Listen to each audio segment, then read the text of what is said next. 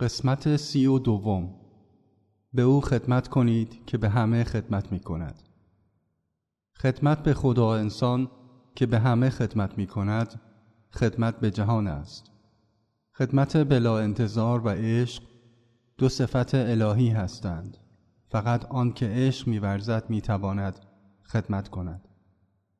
به خدا انسان محبوبتان خدمت کنید تا به وجود خودتان در سایرین خدمت کرده باشید خدمتی را که او از شما انتظار دارد به خاطر نفع روحانی خودتان می باشد اما این خدمت باید خودسر با علاقه از صمیم دل بدون شرط و بدون انتظار هیچ گونه پاداشی باشد.